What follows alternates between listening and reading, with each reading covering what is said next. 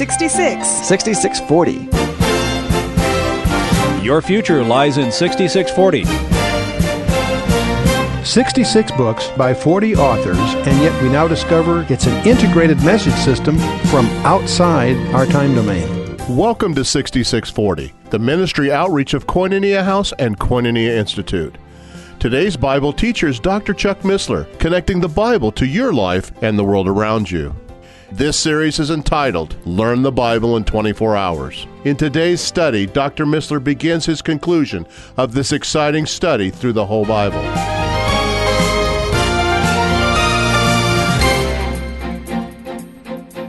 Well, we are now in hour 24 of our Learn the Bible in 24 Hour project, which is basically just an opportunity to come to some conclusions, take a broad review of what we've covered over the last 23 sessions. We obviously have gone through the entire Old Testament, starting with the Torah, then through the historical books, the poetical books, major and minor prophets. As we did, we tried to develop a broad perspective on the one hand, and yet I tried as we went along to pick up a few of the details. The truth is in the details. You may recall we noted that if you take every 49th letter in the book of Genesis, it spells the, the name Torah, interestingly enough. If you do the same thing in Exodus, the first Tau, first Vav, first Resh, every 49 letters again spells Torah. In Leviticus, it doesn't happen. In Numbers, of course, it does, but backwards of all things. Same thing with Deuteronomy, have the equivalent kind of thing occur. And this is a mystery. Why on earth is this here? Is this by accident? I don't think so. Is it by design? I guess so, but what does it prove? Well, Leviticus, let's take another look at Leviticus. We discover that every seventh letter, not seven squared, but every seventh letter, spells out the, the unpronounceable name of God which the rabbis typically say Yad He Vav He or Yehovah, or people have different ways of rendering it. But basically, the, the Tetragrammaton. Well, now when we stand back from this design, we notice that Torah is spelled forward in the first two books and backwards in the last two books. In Leviticus, it, it, it highlights the fact that the Torah always points to the name of God. Now, this is not a big deal, except it, it's, a, it's a flag to alert us to the fact that underneath the text is design. And these designs are, in some cases, very profound. We'll touch on a few of those. Very early in our review, we talked about the nature of time, and we got into the physics of that. But the main point of it is, is that in our 20th century science heritage, we now know that time is a physical property.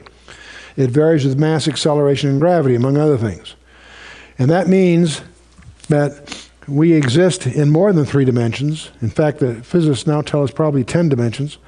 But the main point is, is that God uses his ability to be outside time altogether to validate his message to us. And if we, we think of time as linear, we think of eternity as starting at infinity on the left, going to infinity on the right or putting that in, into our space, if you can visualize this curve as a three dimensional space, we are in the present, behind us is the past, ahead of us is the future. For us, life is a sequence of events.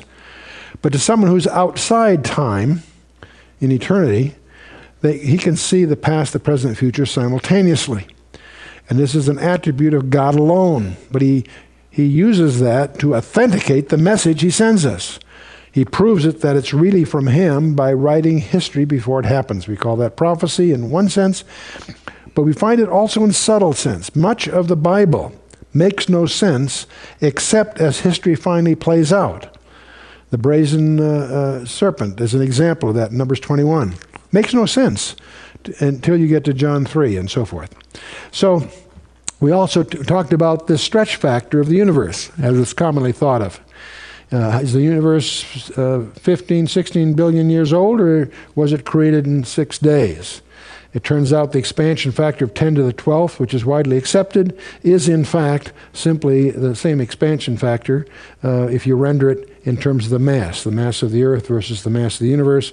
You take that ratio, 6 times 10 to the 12th days, renders down to 6 days, if you will. Day 1 goes to uh, that's one rendering by Dr. Gerald Schroeder, but there's other considerations. The main point is I believe in a six day creation, literal days, because God intends us to understand that from not from Genesis, but from Exodus 12, 20, verse 11. So we talked a lot about that. We talked about information measures, the difference between order and disorder, noise and signal, cacophony, music, and chaos and cause. These are opposites. On the left, we have disorder. We have entropy, which is a way of saying randomness. And on the right, we have information. And they're opposites to each other, in a sense. So they are different, and things are always flowing towards randomness. The universe is winding down. It takes external input to create order or information, and that speaks to a creation, a definitive creation. Uh, the Darwinists cannot explain the origin of life because they can't explain the origin of information. That's really the issue, not the biology of it. We, we made a mentro, uh, an entropy profile of the universe Randomness is at the bottom, orders at the top in this little diagram. The word erev speaks of obscurity or disorder, and the word boker being orderly or discernible, they, they ultimately come to mean evening and morning.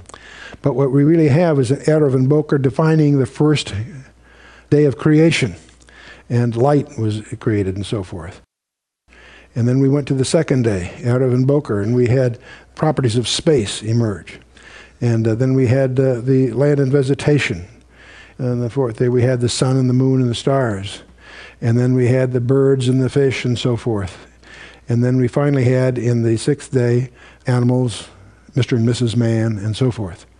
What's provocative about this, of course, is in the seventh day there is no Erev and Boker. There's obviously an evening and morning, but the point is the Erev and Boker, the, the reduction of entropy, the, the insertion of structure and design had ceased. It was completed at the end of the sixth day. And so the scripture tells us. But then we get to a huge discontinuity, the fall of man in chapter 3, in which we have a decay. We have a, a, huge disruption of the original creation. Everything we know about the universe is post curse, as God uh, uh, declares war on Satan for his exploits here. That starts the scarlet thread. God promises that He would redeem the world through the seed of the woman. It's a hint of the, the virgin birth. It's going to come from mankind. It's going to be a man to do this. In fact, uh, from a specific nation that Abraham is called to do Jacob, the tribe, and David, the family, and so forth. And so, the, as, as the scripture goes, it sequentially focuses on God's plan of redemption. And as he focuses, Satan tries to disrupt it. We even took a look at the proper names in the genealogy of Genesis 5 and discovered, interestingly enough, that there's a, a sentence Man is appointed mortal sorrow, but the blessed God shall come down, teaching that his death shall bring the despairing comfort or rest. Adam, Seth, Enosh, Kenan, Mahalalel, Yared, Enoch, Methuselah, Lamech, and Noah are built from Hebrew roots. And man is appointed mortal sorrow, but the blessed God shall come down teaching that his death, whose death? God's death, shall bring the despairing comfort or rest. Praise God. So here we have the, a summary of the Christian gospel tucked away in a genealogy in the Torah, astonishingly enough. Well, of course, we got into the fallen angels and the Nephilim and all of that. We talked about Noah's Ark and the realities of it. Um, its displacement being uh, equivalent to at least 500, maybe twice that railroad cars. Equivalent space for 125,000 sheep when you've got only about 18,000 species to deal with. It does. It sounds quite much more comfortable than it does on the face of it. We also covered the reasons why we don't think that Mount Ararat is a vi- in Turkey is a viable site for the ark. It violates what the scripture would tend to argue that they came from the east to Babel, which means that somewhere the ark, the real Mount Ararat, is probably in Iran somewhere, and we will not be surprised if some of the uh, attempts to find it will surface in the coming years. But then we, of course, talked about the uh, call of Abraham and his family how he married his half sister, had uh, Ishmael as well as Isaac, how the, uh, as the family grows and so forth, these relationships are important. He has a nephew by the name of Lot that becomes very prominent in Genesis. We talked about that.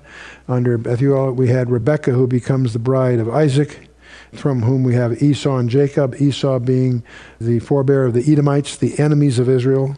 Some of these tensions we see in the world today have their roots way back in the Genesis time period. And of course, also to Bethuel, in addition to Rebecca, you had Laban. And Laban has uh, Leah and Rachel, two daughters that marry into Jacob. So we have, the, you know, the whole scenario of uh, the patriarchs start to lay out in the book of Genesis that we went through. Under the patriarchs, we uh, took some time to really understand Abram, who had a Ishmael through Hagar, not Sarah. Under Sarah, we had Isaac who marries Rebecca and has, uh, again, Jacob. And again, we have the, the key line from which come the 12 tribes. Not only through Leah and Rachel, Leah has the four, and then uh, Rachel gives her handmaid to have two more, Dan and Naphtali. And then uh, Leah figures that's a good idea. I'll do the same thing with Zilpah, so there's a couple there. And by this time, uh, Rachel finally has a child, Joseph. And then uh, Leah has two more. And then finally, Rachel has, a, has Benjamin but dies in childbirth. But the, Rachel is the one, Jacob loved Rachel more than life itself, and so uh, obviously Joseph was very favored, and Joseph becomes the prime minister of the world through the incredible drama that uh, finishes the last few chapters of the book of Genesis. He has two sons and, that get adopted by Jacob as he adopts his grandsons, as we would call them. So you have 13 potential tribes, so you can always have 12 by dropping, if you have to drop one out. That relieves a lot of the confusion that comes later. As for the other descendants of Abraham under Esau, who marries into marries with the sons of Ishmael, but it's interesting that ones that are truly Arabs are really sons of Keturah, not even Hagar as well as Sarah. Uh, certainly not Sarah, not, but not even Hagar, interestingly enough. They really come from Keturah. From Jokshan, we have Saudi Arabia, and from Midian, we have the Bedouins and such. So the whole issue of Arabs is an issue. Something else, getting back to some of the subtleties we pointed out as we went through, we noticed that in 49 letter intervals, we have a very interesting genealogy tucked away in Genesis 38. We have Boaz in 49 letter intervals, then we have Ruth in 49 letter intervals, and then we have uh, Obed in 49 letter intervals, and then we have uh, Ishay or Jesse in 49 letter intervals, and then we have David in 49 letter intervals.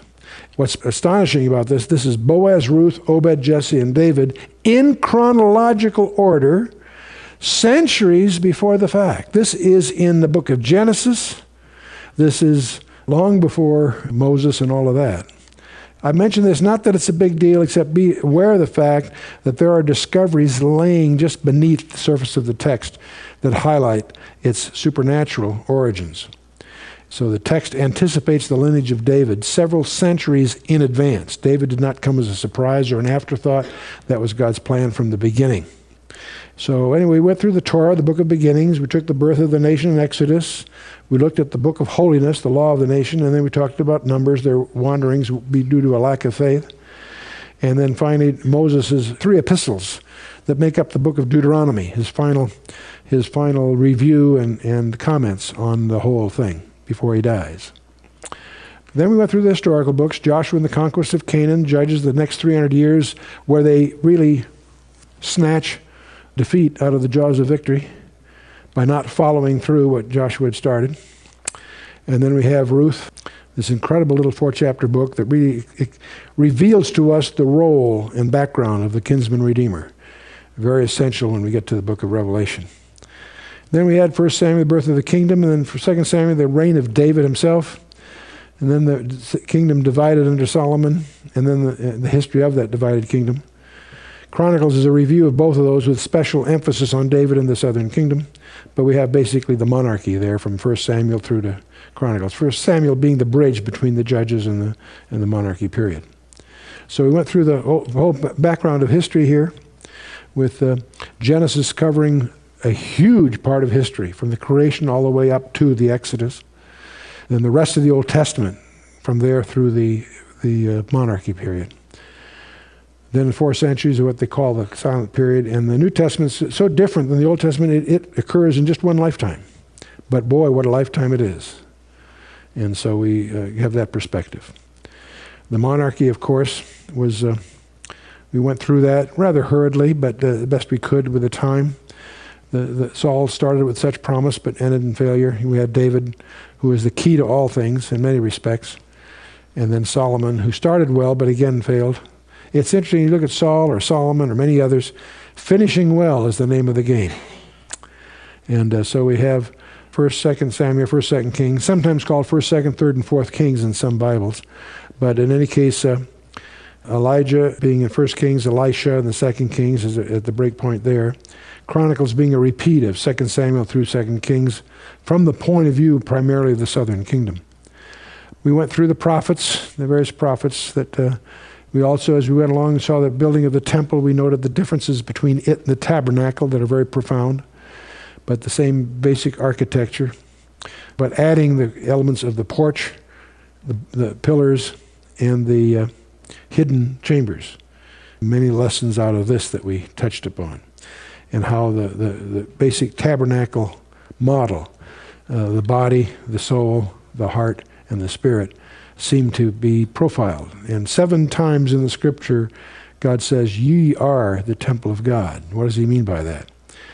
Many lessons here that are well amplified by our little briefing called The Architecture of Man, but perhaps more profoundly by my wife's trilogy, The Way of Agape, and the books that followed. The fact that the porch is there is our willpower, very key issue the, the subconscious being implied by these wooden chambers and so forth. Sounds strange at first, encourage you to study, review all that. But after the monarchy, we get to the historical books Ezra, the return from captivity, from the Babylonian captivity, and Nehemiah, the rebuilding of Jerusalem, and the scene of the fulfillment of the Daniel 70 weeks, or 69 of the 70 weeks. And uh, between Ezra and Nehemiah actually occur Esther, from which the, uh, uh the escape uh, from being exterminated. Very, very dramatic, dramatic story. We went through the poetical books, not too expositionally too much. We talked about Job, at least in the central points Psalms, Proverbs, Ecclesiastes, and so forth. The, uh, the messianic details in, in, the Psalms are astonishing. You don't think of the Psalms as a, as a book of prophecy, but they really are. They're more than just the hymns. There's an enormous amount of details about Jesus, his person, that he's the Son of God, Son of Man, and Son of David is emphasized by many of them. His offices, prophet, priest, and king, are emphasized by many of them. But his messianic profile is astonishing that he'd speak in parables, he'd calm storms, he'd be despised, rejected, mocked, whipped, derided. He would be impaled on a cross, he'd be thirsty, given uh, wine mixed with gall, lots cast for his garments, not a bone would be broken. All these are detailed in the Psalms in, with astonishing precision. He'd rise from the dead, he'd ascend to heaven, he'd be at the right hand of God, he was, he's the high priest, he'll judge the nations, he's, his reign would be eternal. As the Son of God and also the Son of David, people would sing Hosanna to him, blessed forever, and would come uh, into glory in the last days. All this is laid there. The coming of his kingdom is mentioned in Psalm 46 through tribulation, the range of his kingdom, all the earth in Psalm 47, the center of his kingdom, for, Psalm 48. So 46, 47, 48 are a trilogy on the coming range and center of the coming kingdom of the Messiah. Then we got to the major prophets and what rich material. We spent a whole session just on Isaiah, the messianic prophet, and then we tried to get most of the others. We spent a special time on Daniel also because he's half history and half prophets. Twelve key points in Isaiah that uh, he, just Isaiah 53, he comes in absolute lowliness. He was despised, rejected of men. He suffered for sins in the place of ourselves. That God Himself caused the suffering to be vicarious. All these are descriptions not from Paul's epistles, from the book of Isaiah, chapter 53. His absolute resignation. He opened not his mouth. The description there is astonishing in Isaiah 53. He died as a felon from prison and from judgment. He was cut off prematurely out of the land of the living. He was personally guiltless, no violence nor deceit in his mouth.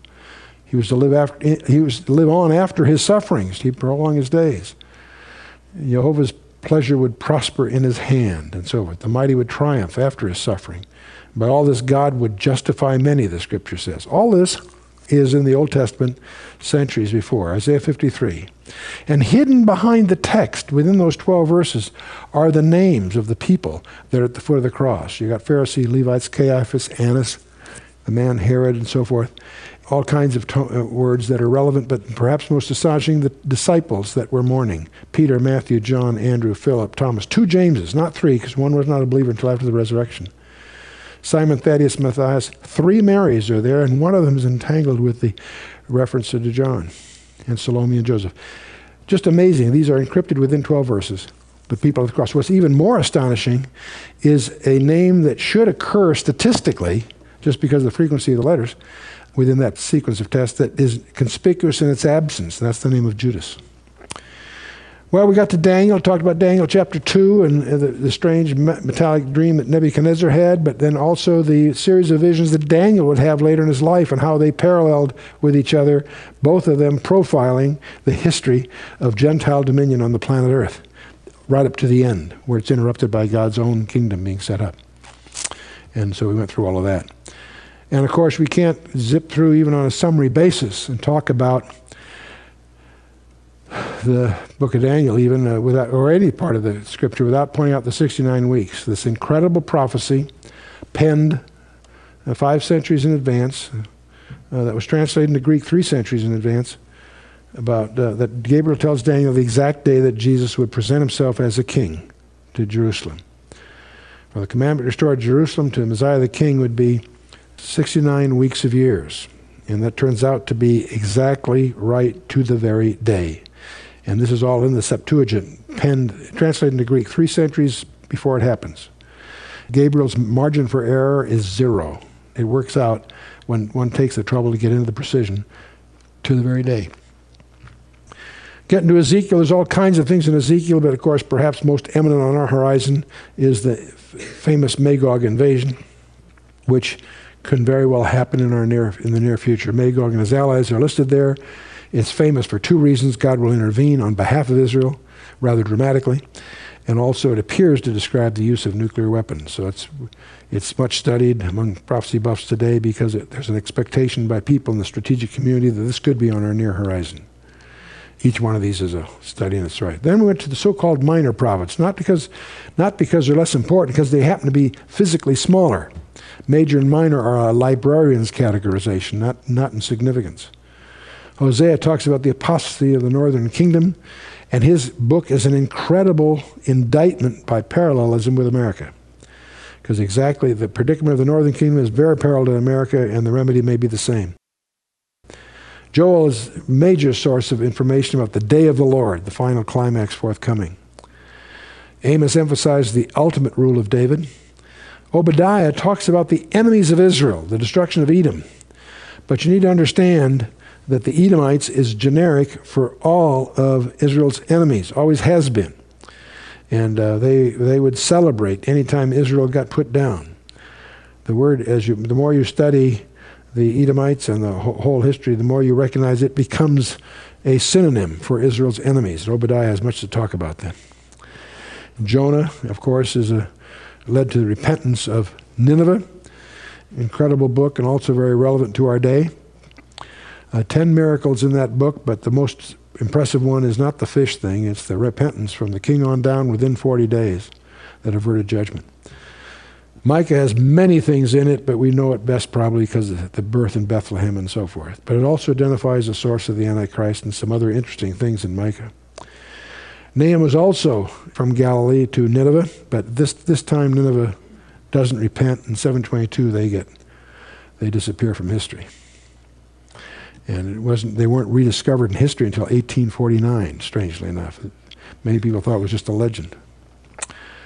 Habakkuk has many interesting things mainly about why does god use bad people to even to judge some of the people that aren't where they should be. In other words he's, he's really troubled that, uh, that god will use uh, sometimes very evil people to accomplish his, his uh, judgments but also in habakkuk is this plea that the just shall live by faith which becomes the watchword of the Reformation, and it's also the subject of three, three epistles as a trilogy on that subject. And that's why we believe that Paul wrote Hebrews. Hebrews, Romans, and Galatians are a trilogy of that. Zephaniah has a number of little nuggets, but not the least of which it predicts that not only will Israel be regathered, but when they do, they'll speak pure Hebrew. And that sounded preposterous until May 14th of 1948, and obviously the Hebrew in Israel today is uh, pure Hebrew. Haggai focuses on the frustrations in rebuilding the temple. Zechariah has all kinds of nuggets about the second coming. So, very timely stuff.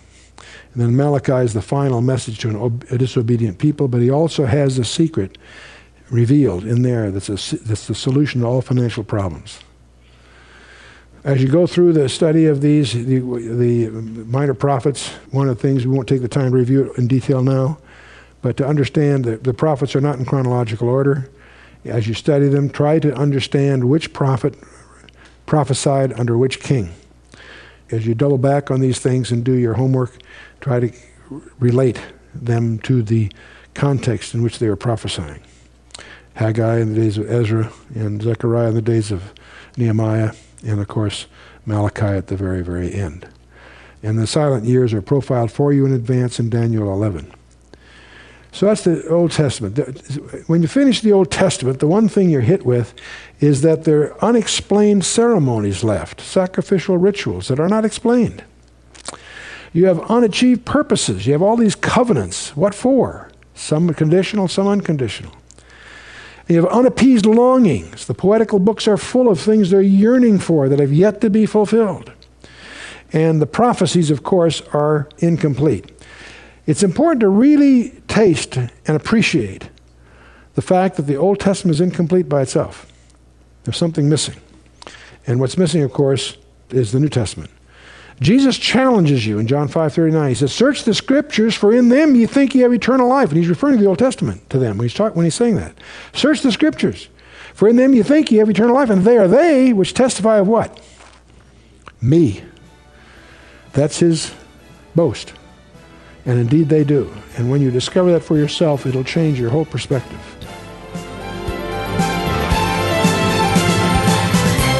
You've been listening to 6640, the ministry outreach of Koinonia House and Koinonia Institute.